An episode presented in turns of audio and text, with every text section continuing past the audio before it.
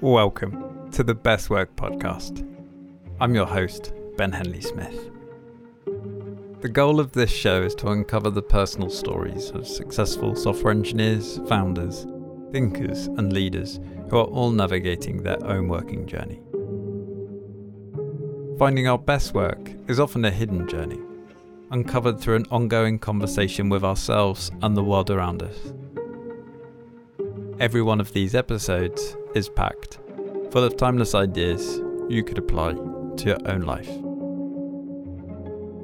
In this conversation, I speak to Stephen Whitworth, co founder and CEO of Incident.io.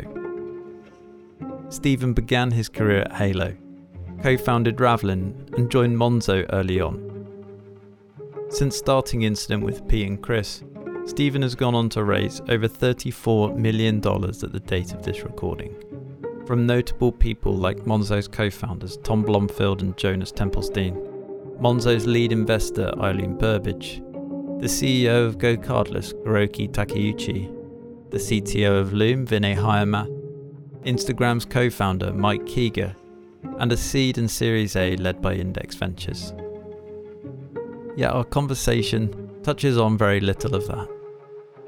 We explore Stephen's personal journey how he discovered engineering, the way he approaches the ambiguity of his work, how cross pollination between different disciplines provides him with unique insights, and how the sense of freedom engineering has given him has led him. He talks me through a model for augmenting quantitative data with our gut feel in decision making, and Stephen talks with candor about why effective prioritization is, by necessity, a painful process. What I found striking is how honest at every turn Stephen chooses to be, both with himself and with the truth around him. His story, though littered with notable people and huge successes, is equally approachable. It is an episode I wish I had listened to before starting my own journey, and I think you may feel the same.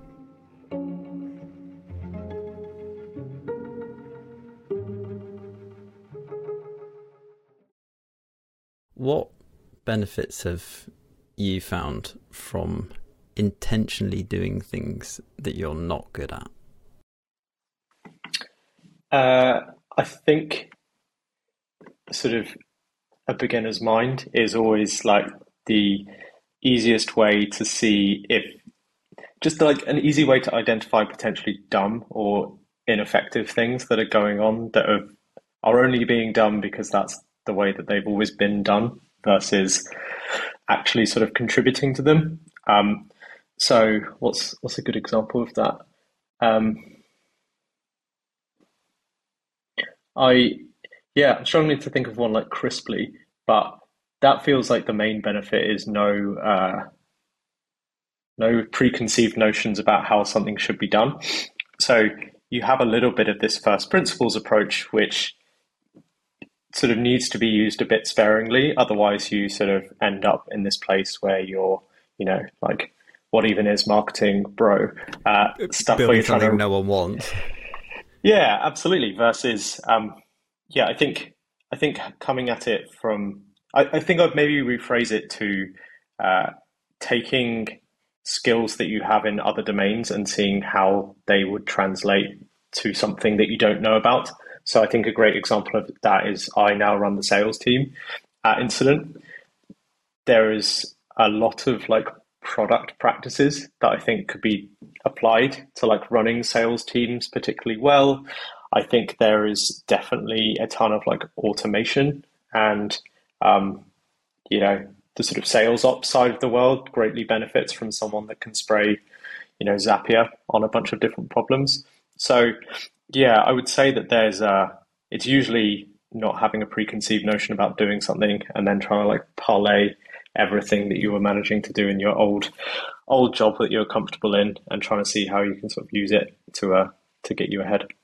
It's almost as if the the benefit is that you can take the the kind of the upsides of your specialism if if you have one and reapply them to areas that are so unfamiliar with that specialism that your presence there is new, fresh, and can take it to a different level than it currently is in some ways.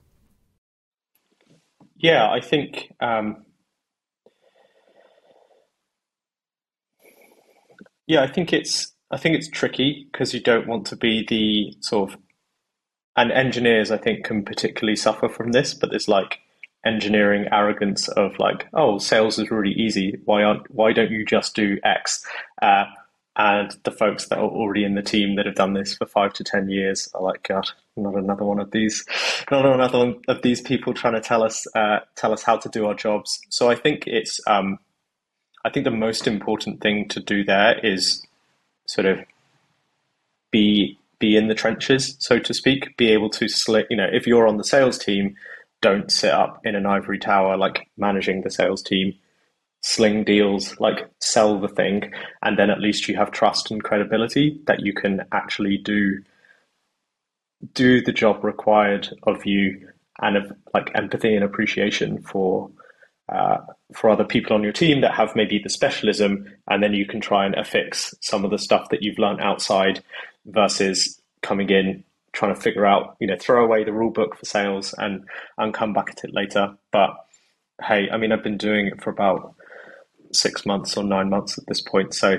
it's not to say I'm like a particular expert at at doing this. I've just uh, you know I've just tried to tried to throw myself into situations where I, I didn't know much about them, and maybe that's the sort of common thread amongst all of this. The ivory tower is an interesting thought because if I I reckon loads of people must think that you not that you're in an ivory tower, but like surely you're not leading sales like I see you raised from index is already exciting. Like there's no way that Stephen is managing the sales team or uh, it almost looks from the outside like, oh, you must be solving like really interesting technical problems all day, and then maybe you're a CEO two days of the week, versus no, actually, hey Ben, I'm I'm running the sales team. I'm taking what I'm really good at, but I'm also applying it to things that are like completely different. Like it just doesn't sound like the typical narrative at all. Yeah, I mean, um, a great example is like who pays the sales, who works out what the sales commission is and gives that to payroll. Like this guy, uh, who is um, who is sort of uh, the person that is, I don't know, connecting things up, doing a bit of automation, cleaning up CRMs. Like that's me, and that's not out of some sort of I need to be one of the team style, you know. Uh, like faux mentality, but more just there is literally there's literally no one else to do it. That if we took them off, basically, I wouldn't take anyone else off the important work they were already doing to go and do something like that. And my job essentially, and we, we work in this sort of accountable exec model. So, you know, Pete, my co-founder, runs product and engineering. Uh, Chris, my one of my other co-founders, runs sort of growth, marketing, uh, customer success, and sales is sort of my domain. And yeah, I don't know. I just feel like there's a there's just a lot of stuff to do, and not a lot of people to do it, and that's what good feels like. I think, as opposed to um, you know beautiful delegated processes where you're not getting in the weeds. Is no, it just doesn't doesn't really exist. And I was speaking to um you know, I was speaking to Carlos, uh, who's one of our investors at Index, and I was thinking, I was just trying to figure out sort of the level of delegation that you can apply to, uh, you know, areas of the business over time. And in the analogy of sort of spinning plates, uh, like, is there a time at which like someone else spins the plates and I kind of just, you know, check in occasionally and see how it's going? Uh, and his answer was basically like, no, you know, you always have to keep a close eye on different things. Like the level of operational involvement sort of scales up and down, but you're probably going to be a partner to whoever's working in that area or leading it as opposed to a sort of totally delegated. So yeah, that was sort of a long a long thought on the level of approach, sort of the level of involvement that I think I need to do in particular areas. And absent some basically nothing's going to run itself. So i would much rather just get into the detail uh, throw myself at the menial stuff so the other people on the team can you know for example like Pierre and Reese can get on with selling stuff as opposed to like clicking the right buttons to set up our CRM correctly. I can't imagine that when you were younger. I mean, the job title, yes, like great. I, I, anyone could aspire to be that, perhaps, but maybe not the practicalities that you just shared. When you were a lot younger, like how did your how did your parents influence your working journey and your choice of work? Good question. I'm sitting in uh, I'm sitting in my parents' house right now, so I don't know if there's sort of any embarrassing photos that could be could be seen behind me, but they'll uh, mm. they'll love to hear the answer to this. Um, so I think my parents were. So I was born in Singapore, so I lived there until I was about seven or eight years old, um, and that and then my mum is Canadian, my dad is from from Sheffield, and sort of immediately from the start, I was you know born into like a somewhat international family that had thrown themselves at, you know, I guess an unfamiliar situation, which, you know, by my mum's account was not particularly enjoyable at the start. And then like over time, you know, after they went back after six years or seven years, you know, my, my dad sat me down and like everyone was I was crying. I didn't want to go home. My mum wanted to stay there. So I think maybe the earliest uh, the earliest thing I learned from learned from them was I don't know going into unfamiliar situations, which at the start might not be particularly enjoyable, but can have much longer, like much more enjoyable sort of payoff on the long term. And I know some some element of like grit or resilience to that. I don't think it's necessarily like the same grit or resilience that you'd get, say, uh, like going through something truly hard in your life. That was not hard from a you know emotional perspective, but was hard from a you know unfamiliarity perspective. So I'd say that's maybe the first thing I learned from them. Um, and then I always remember something about my dad when I got exam results. Be like, oh, I got you know I got 87 out of 100. And then his immediate response would be like, well, what did everyone else get? Which is, you know, sort of success is a success and achievement is as, you know, you might not like it, but is kind of uh, relative. Um, so just trying to use other people, I think, and their achievements and what they've managed to do as a little bit of like a motivating force. Um, that was always just something that came through very strongly at school was just sort of the push, um, the push from my dad to like look look sideways at what other people were doing and I guess not get complacent. But yeah, and then ultimately they're just very good, good people, kind people. Sort of would aspire to be like them. Um, you know, when I eventually grow up, but we'll see. Uh, we'll see when that when that happens. it's uh, did they? When did you first recognize that you were f- fostering an inclination? Because it's inclinations ultimately that end up kind of manifesting in our in our work. Like we kind of tinker with something and then it might turn into engineering or we think about a relationship and it might turn into something else. Like when were the earliest moments when you started to foster your own inclinations? Yeah i think um so i didn't try i don't think i tried particularly hard in school so sort of didn't you know didn't pay tons of attention and effort. Like did okay, but then ended up going to university.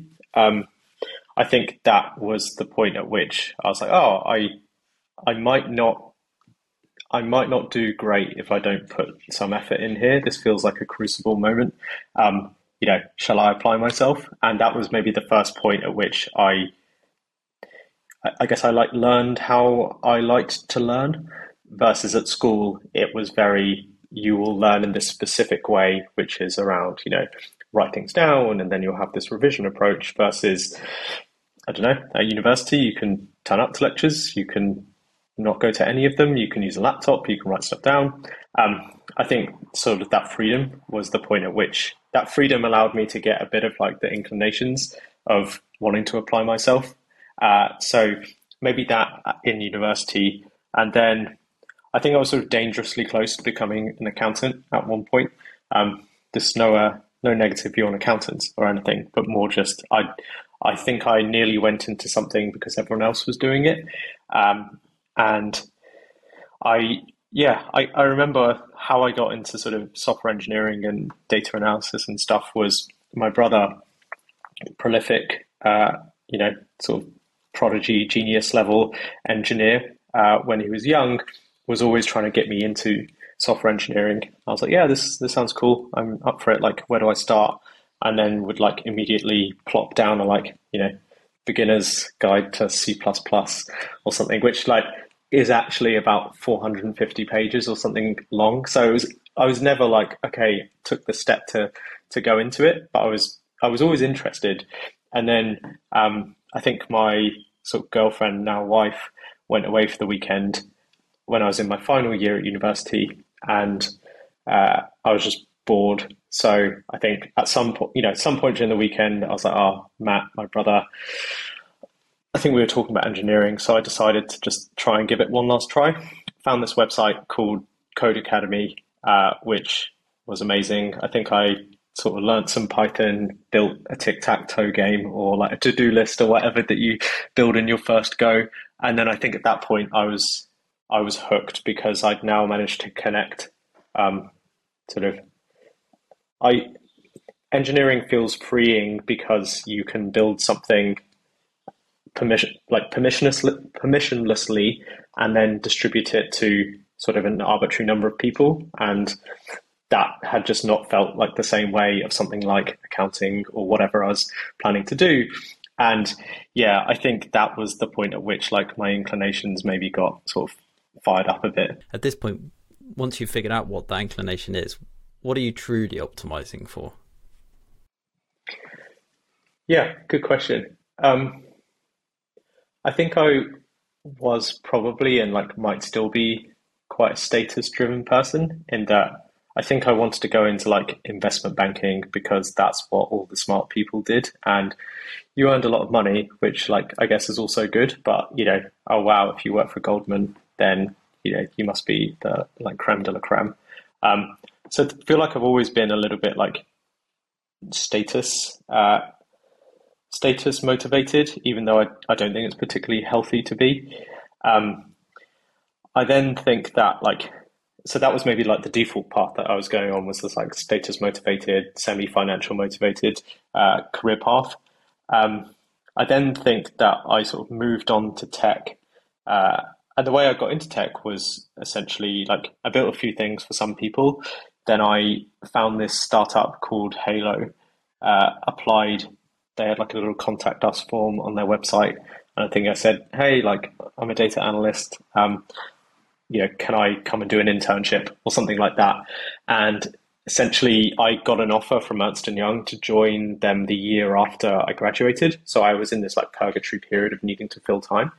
So at that point, I was like, oh well, you know, this tech thing. I've I've learned to build a few things. I've made a bit of money. Uh, shall we shall we just try it out for three months and see if it works well? Um, so that was like maybe the route into how I how I made it into tech.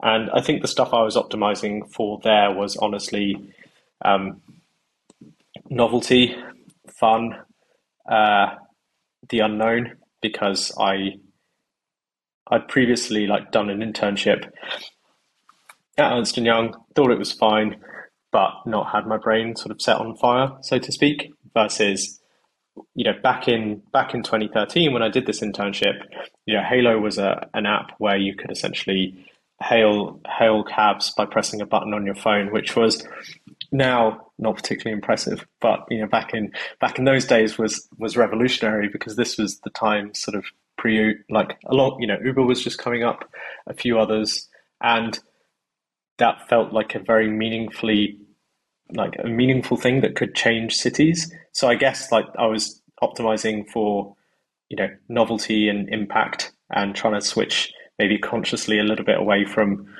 stuff that I might not have enjoyed but would have given me more status. But who knows? It was a long time ago. Did it take you in the direction you wanted? Yeah, absolutely. I uh, I think I would have been woefully unhappy, uh, sort of going and doing that career. Not because I think it's a bad career or it burns people out or anything like that. You know, it may do, but I I think I've spent the last eight years figuring out what I really like to do and what I don't like to do. Um, I'm pretty impatient, so I like to work quickly and at speed. I like jobs where there is high sort of marginal output for hours put in. So I need to feel like I'm having some kind of immediate impact, which is then linked to speed. Uh, and don't like to take myself too seriously. So all of those things sort of I think lead me a little bit towards going to a world of like technology and startups um, and away from something a little bit more corporate. But hey, we've hired plenty of people that have worked in those sorts of environments and loved it. So it's hard to tell. Uh, there's sort of the self reinforcing bias that I took the right decision, and I'm just going to say a bunch of reasons why I thought I feel like I took the right decision. But um, I'm definitely happy with uh, definitely happy with where I ended up, and I guess maybe the last thing I I learned through it is that life is quite random. Um, you know, I started this company, you know, incident where I'm at now because I met and worked with some people closely. But if there had been a reorg or a layoff or they hadn't chosen to join, I might not have been here doing what I'm doing today. So uh, essentially, like try and align directionally with where you want to go and then just accept randomness that comes along uh, comes along the path and like embrace it. Uh, and it's yeah i think it's hard to have a plan. If we fire through what happened from Hailo because it's really interesting. You go to ravelin then you go to Monzo, and then obviously you start incident. How how did you formulate the key decisions at the different moments there you've got to leave Hailo where you've kind of taking this risk not to go to Ernst and Young in the end and stayed. You're then starting Ravelin, but then you're leaving the company you started to then go to Monzo and then starting again. How have you, uh, maybe starting at the beginning, like how have you formulated those professional decisions and have you used any type of, uh, I guess, like models or just ways of thinking to help you make them? Yeah, I think um, I don't it's a good way to answer this. I think the the parts of my career where I've decided to make changes have usually been to do with sort of I guess like novelty and learning rate. And it feels like so, you know, when I was at Hailo and I decided to switch was, you know, we I'm working in product teams, I'm enjoying the work I'm doing, but hey, there seems there seems like this opportunity to attack this massive problem that I have no idea how we're going to solve. Like, have a little bit of like a, a direction, but wow, like it just feels like there's you know just this huge thing in front of me that I want to go and solve. So, sort of immediately, I don't know, being tempted away, I guess, is like how how I would have thought about it versus like a specific plan or wanting to go like we're going to start a business what are the best three problems we have? Okay, let's pick the number one. Much more like a gut instinct uh, and a vibe. Then I think from sort of Ravelin to Monzo, love love the people at Ravelin dearly and had spent you know best part sort of five years building something meaningful there. Um, the like the sort of parts out of Hailo, a bunch of people went and started a company called Starling which you know then sort of split off and became Monzo. Uh, and then a bunch of people went and started Ravelin, and a few others started different companies. So there was always a bit of um, building a bank sounds like a hugely interesting challenge. Like I've I've built I've helped build you know something meaningful at Ravelin, but you know this also seems like a great opportunity as well. So I guess feeling like I'm not leaving anyone in the lurch and just being irresponsible and just dropping stuff and moving on. Um, I, I, sort of never wanted to do that, Ravelin. Um, but then ending up uh, ending up sort of at Monzo because uh, I guess because the challenge was really important and interesting, but also I knew that I probably wanted to do a company in the future as well, and working at a much bigger company, honestly, is like a good way to just broaden your network and meet lots of different people that I hadn't met before. Um, and then sort of Monzo to Monzo to incident was, I think, a lot of the same of, you know, Monzo Monzo taught me that I think I'm very much like a super early stage person. I really love chaos. I love ambiguity.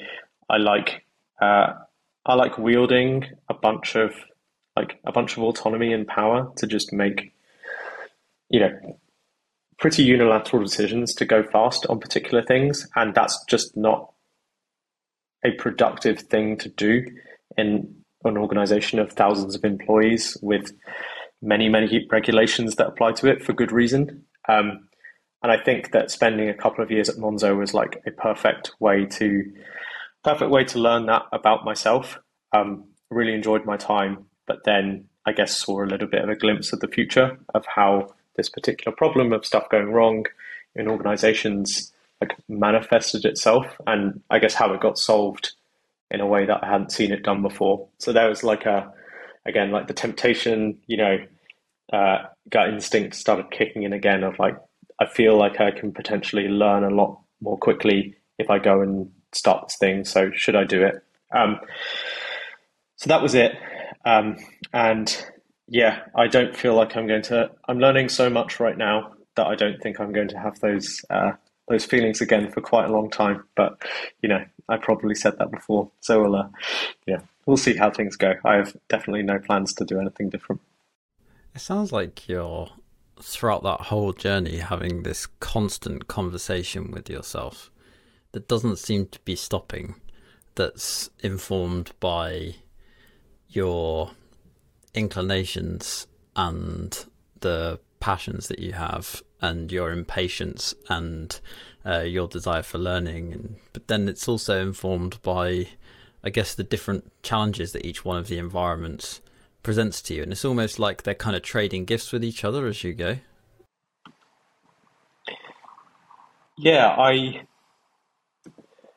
i think uh, the past year at you know incident has has taught me that like actually gut instinct is legitimate and can be very useful. And i think that that had not been something that i i didn't know how, quite how much like weight to put on it before. Whereas i think you know for early stage hiring i think for example is a highly gut and instinct driven process as opposed to a scientific uh, scorecard, you know, highly, highly rigorous process. And I think that's fine. Like, that's stuff you have to optimize for. And I think I just didn't know how much weight to apply to my gut versus advice from friends versus what the rest of the world, you know, sensible career paths in the rest of the world and stuff like that. And I think that I am sort of um, unashamedly a more gut driven person than I was before, and I'm very happy to like listen to myself as to whether things feel comfortable, uncomfortable, a potential candidate would or would not do well. Um, you know, there's obviously sort of biases and everything that you need to sort of be checking against and running this like background thread in your head for it. But yeah, I think that is the main difference I've I've seen over the past uh, over the past years, like if I'd gone back, I think I would be more gut driven in more of the decisions that I made.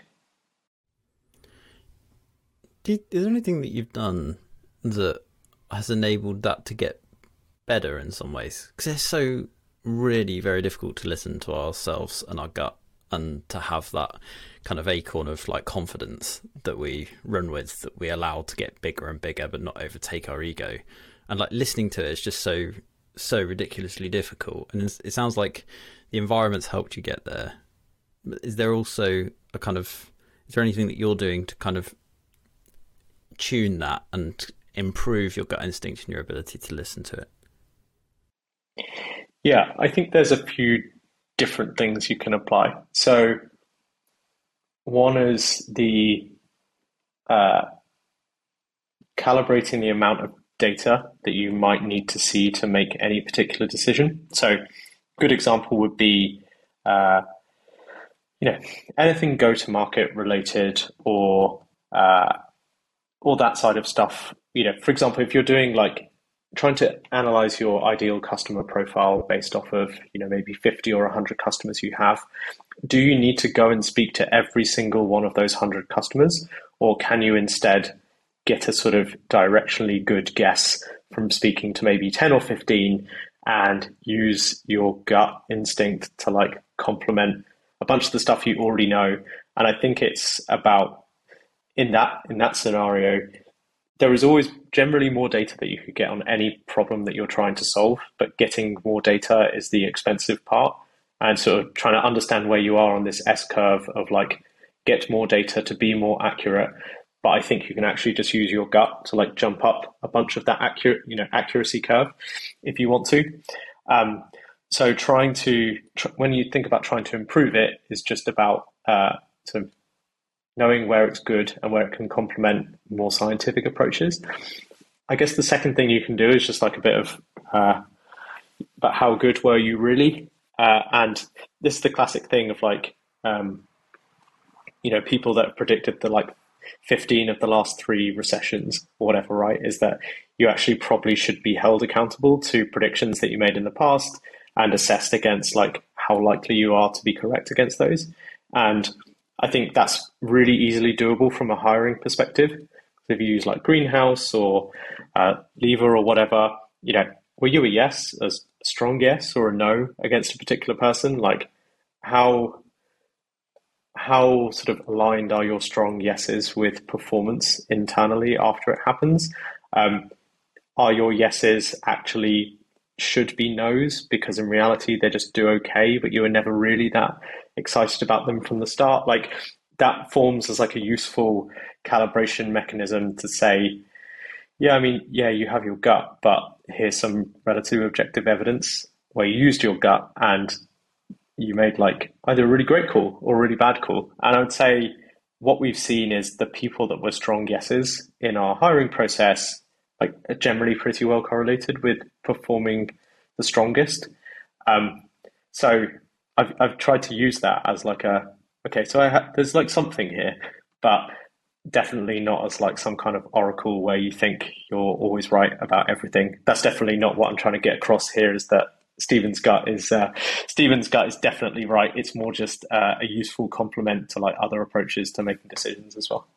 Sounds like feedback loops too. Like you're taking a feedback loop that isn't currently measured, that isn't quantifiable. It's just in the ether, and you're kind of drilling it back into your decision making in some kind of way, just at least creating some kind of feedback or information that you can then use to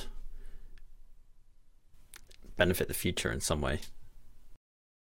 Yeah, absolutely. I think it's um I mean it's just sensible decision making, isn't it? Like pay attention to pay attention to information. I think this is the thing that pisses me off a lot about uh, political discourse is like the concept of U-turning and why that is viewed as an incredibly bad thing, whereas in reality, just I don't know, changing your opinion when you receive new information is pretty like pretty much the only logical thing you can uh, only logical thing you can do.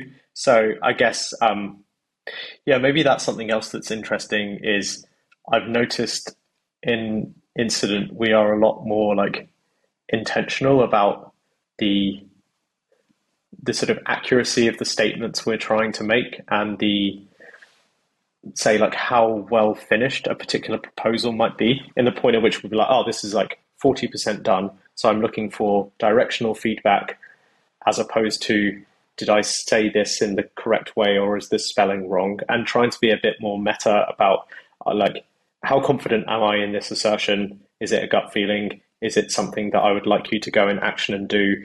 So it's kind of like metadata about, you know, what we're saying and decisions that we are trying to be a bit more intentional about so people can decide, so other people can react to them appropriately.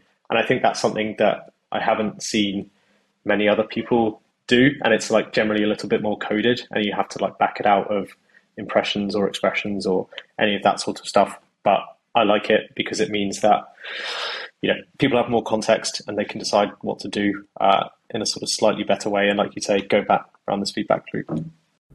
It's like this beautiful truth. It just is the truth. It's like you're just seeking truth. There's no spin. It's almost as if it comes out of a data layer, turns into a human layer, and all of a sudden it can't exist as truth anymore. But it has to, f- it has to have some kind of left or right, or yes or no, onto a positive or negative.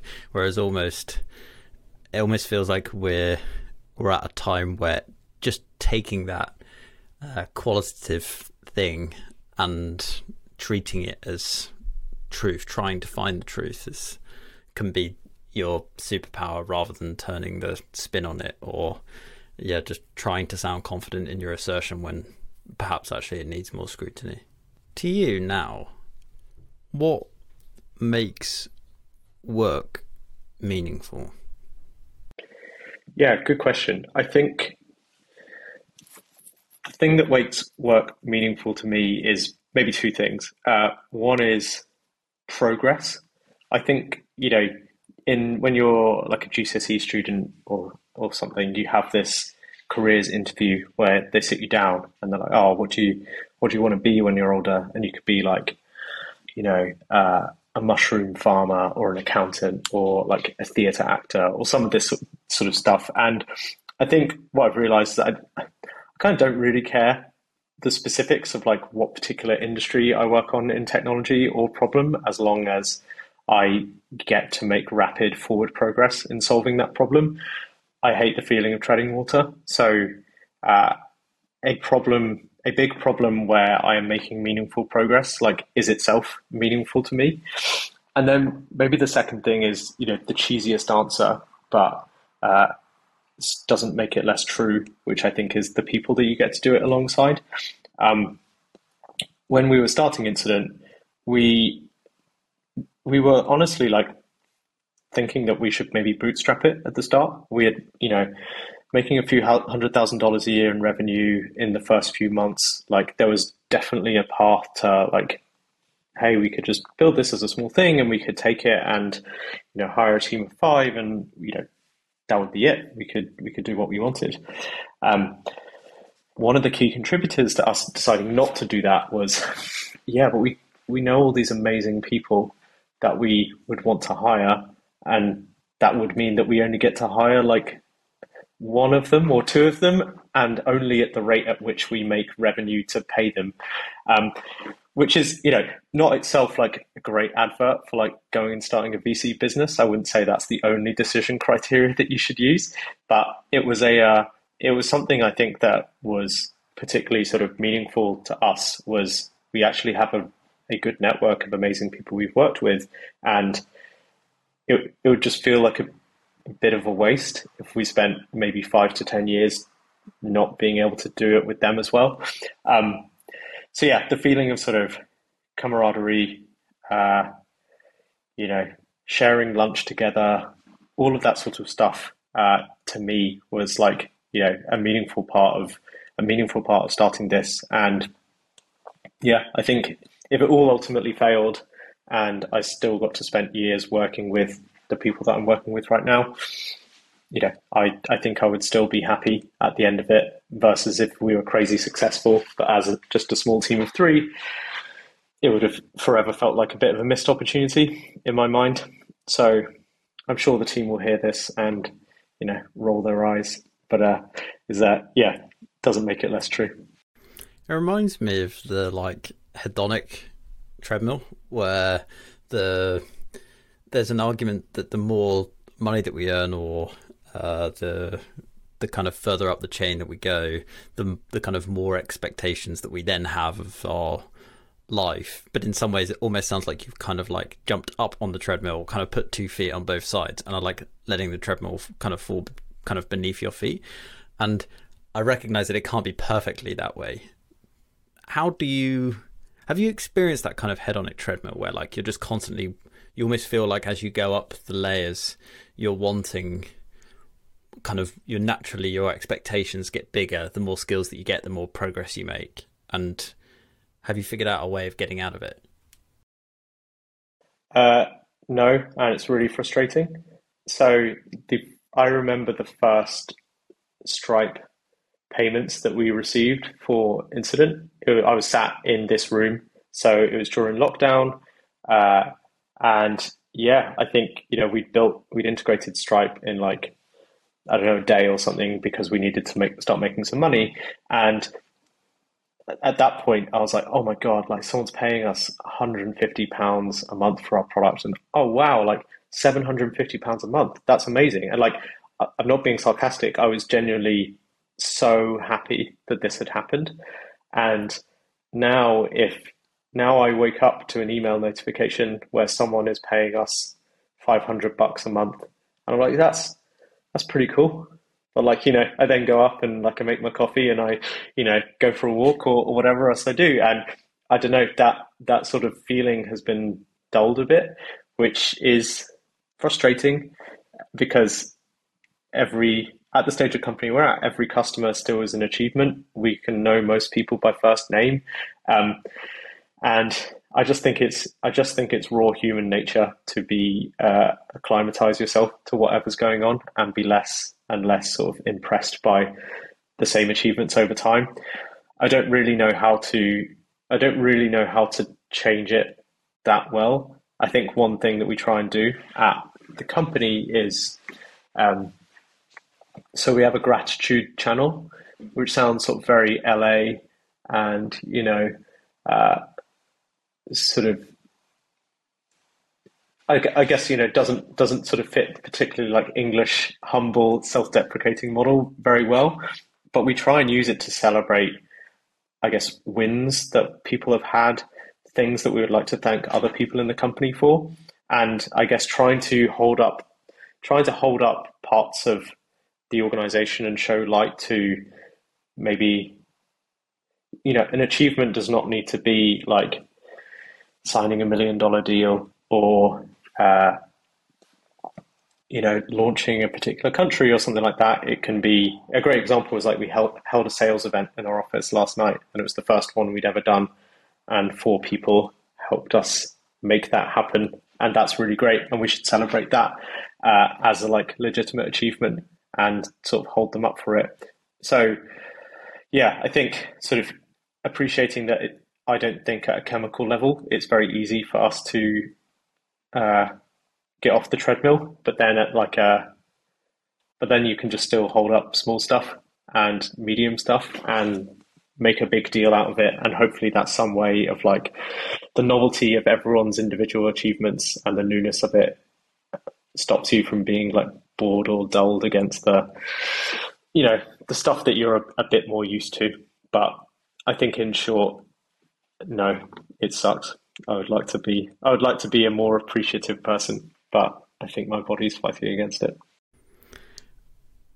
It sounds a lot like expectations, and there are so many expectations that are set of a CEO, and especially a CEO who's running a VC backed startup, because the odds are firmly against you and and not in your favor.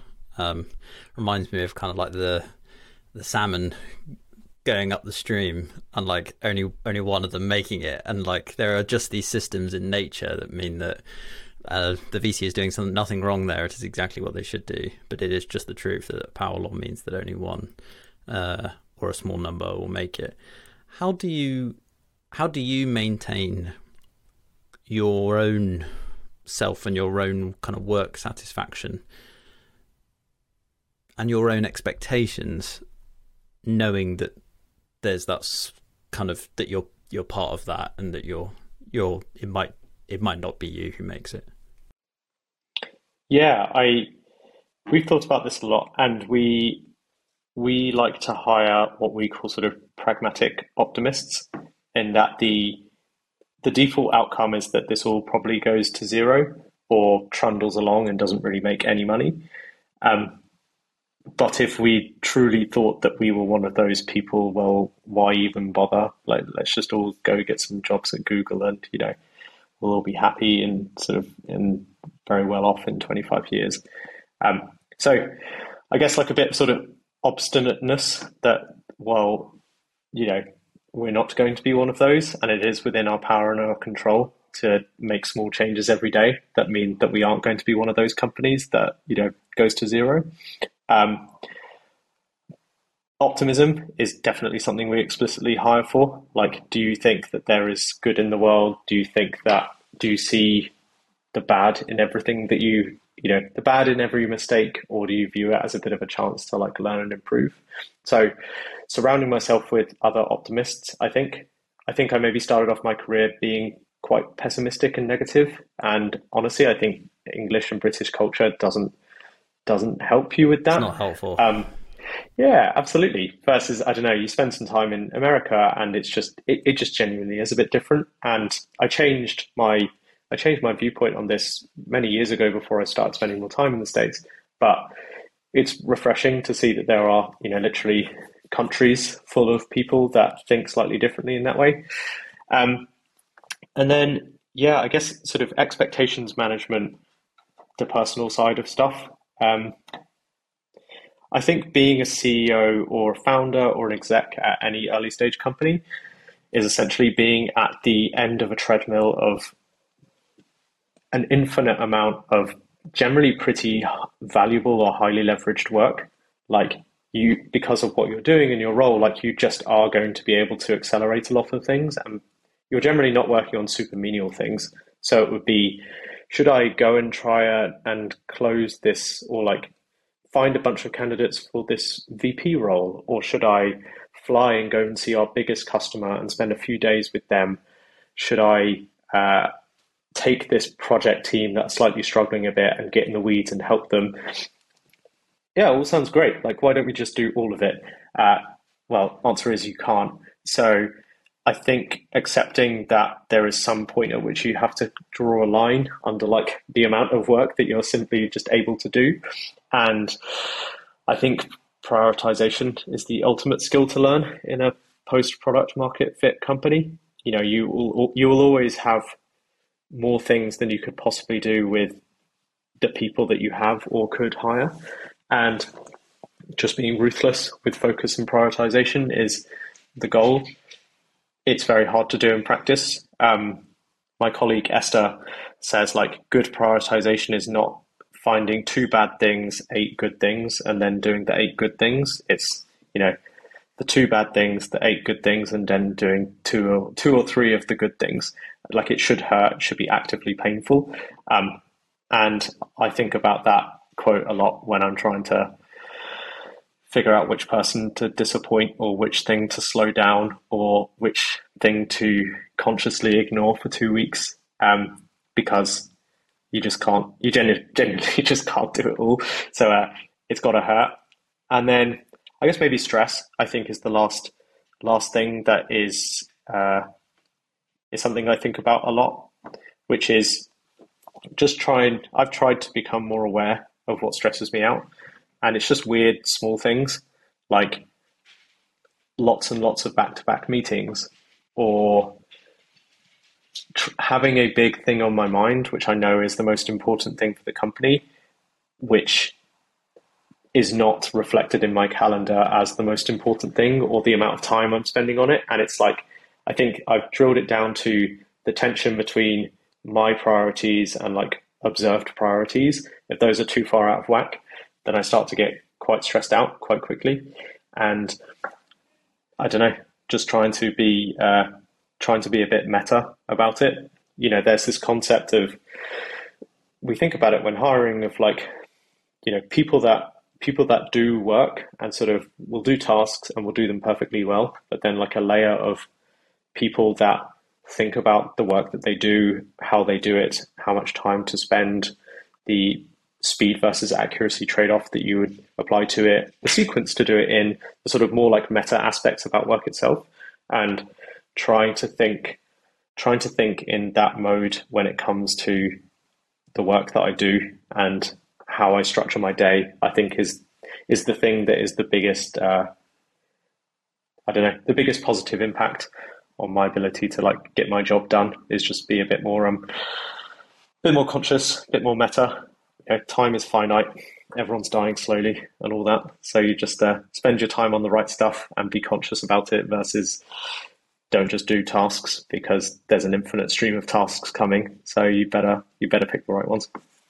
Understanding stress is, is so challenging. As um, Dostoevsky says, um, I have the quote in front of me. The most terrible punishment for any human being would be if they were condemned to a lifetime of work that was devoid of usefulness and meaning. And in those moments of stress, you you are at the pit of usefulness, usefulness and, and meaning. It when when has that quote resonated most deeply with you?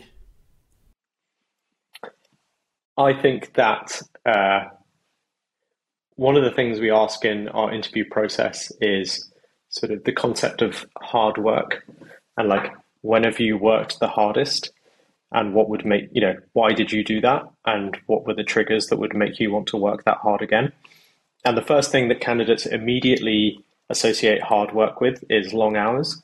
I just i just don't think that is always the case or necessarily the case and i think if you apply that to burnout everyone goes, oh, well, you know, it's working super hard and very, very burnt out. I think it's actually pretty weakly correlated in my experience with burnout. I think burnout is much more attributable to like what you say in the Dostoevsky quote of just I'm I'm on an infinite hamster wheel and like none of the stuff I'm doing is going anywhere. Um, I don't know if there's like a particular particular time where that applied the most. Um, I think I think in general, it's when I've when I've been working on when I've been working on stuff that I know I'm not good at and have no interest in becoming any better at, and and it's not impactful anyway, versus stuff that I'm not good at.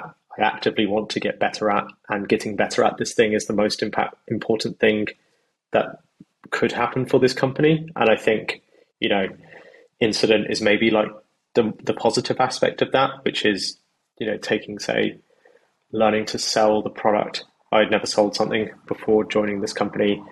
I sold maybe the first sixty or seventy deals because there was an impetus for me to get better at it, and you know high marginal output for hours spent in. Um, versus, I think you know some of past experiences at jobs where it, it, it honestly just wasn't that important because you know, I wasn't, I wasn't the CEO, right? Like it's just, I'm, I'm not blaming those companies. It's just uh, structurally, I think less, uh, less aligned with what I was good at and what I wanted to be good at. And finally, how would you describe your own personal relationship with work now? I'd say harmonious in places and evolving in others. So I think a good example is I like work to be more fluid and intertwined with my personal life than I think most people are comfortable with.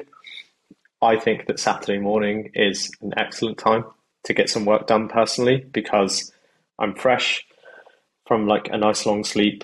I have no I have nothing on my schedule and there is no one else around.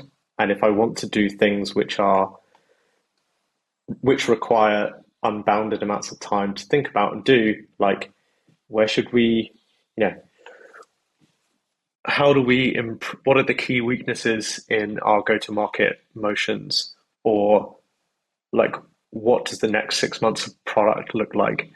That stuff is really really hard to squidge into 30 minutes between you know a lunch and uh, like a review meeting so i think saturday is like a lovely time to do some of that stuff uh, so I try and I try and do that. My wife, thankfully, is you know amazing and and totally fine with that.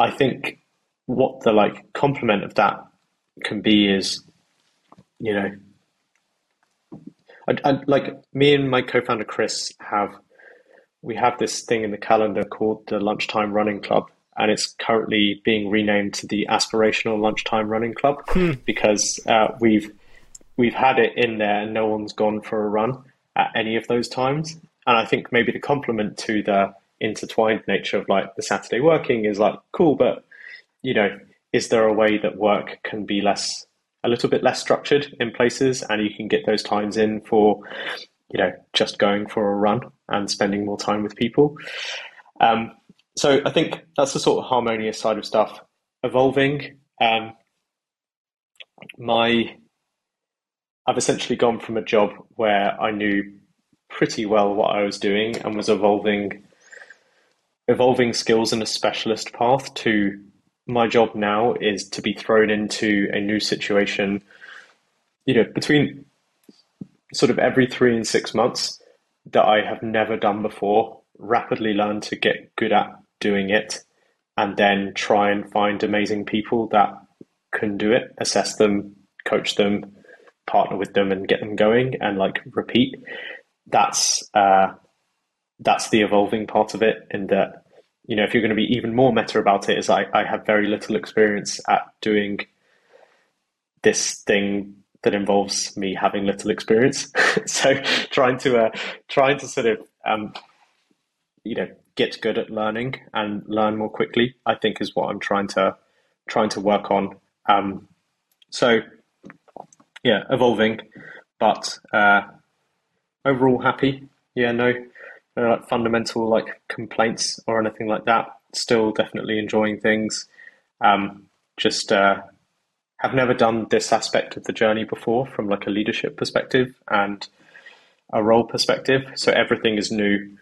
So, you know, there's probably some like seasoned vets out there that are, you know, looking at me and saying, oh, you know, zero to 100 people is the really fun bit. And then wait, then you wait until the, uh, until the hell starts. Um, I'm, I'm thankfully sort of ignorance ignorance is bliss and I'll uh, I'll operate in that in that mode uh, sort of on the work side of stuff because um, I think just I don't know being optimist being an optimist being pragmatic and sort of enjoying the novelty is is what I've always liked to do so I don't want to spoil it too early hmm from um, Hailo Ravelin Monzo now incident I'm really grateful we've had the time, and I've loved your honesty and clarity and uh, optimism. And thank you. No, I appreciate that, man. This is a very, uh, you know, I think my parents will love to listen to certain aspects of of this, and um, yeah, it's nice to uh, nice to reflect and think a little bit more about, you know, how you do work, your relationship with it, as opposed to just blindly blindly doing the work. So, um, appreciate the invite, and uh, thank you very much.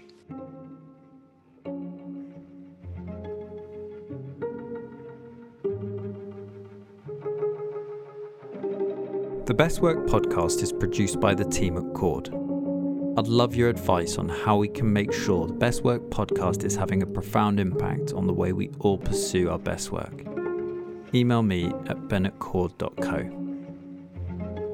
You can also find a transcript of this conversation, insightful video content, and more at cord.co/slash-insights. Thanks for listening.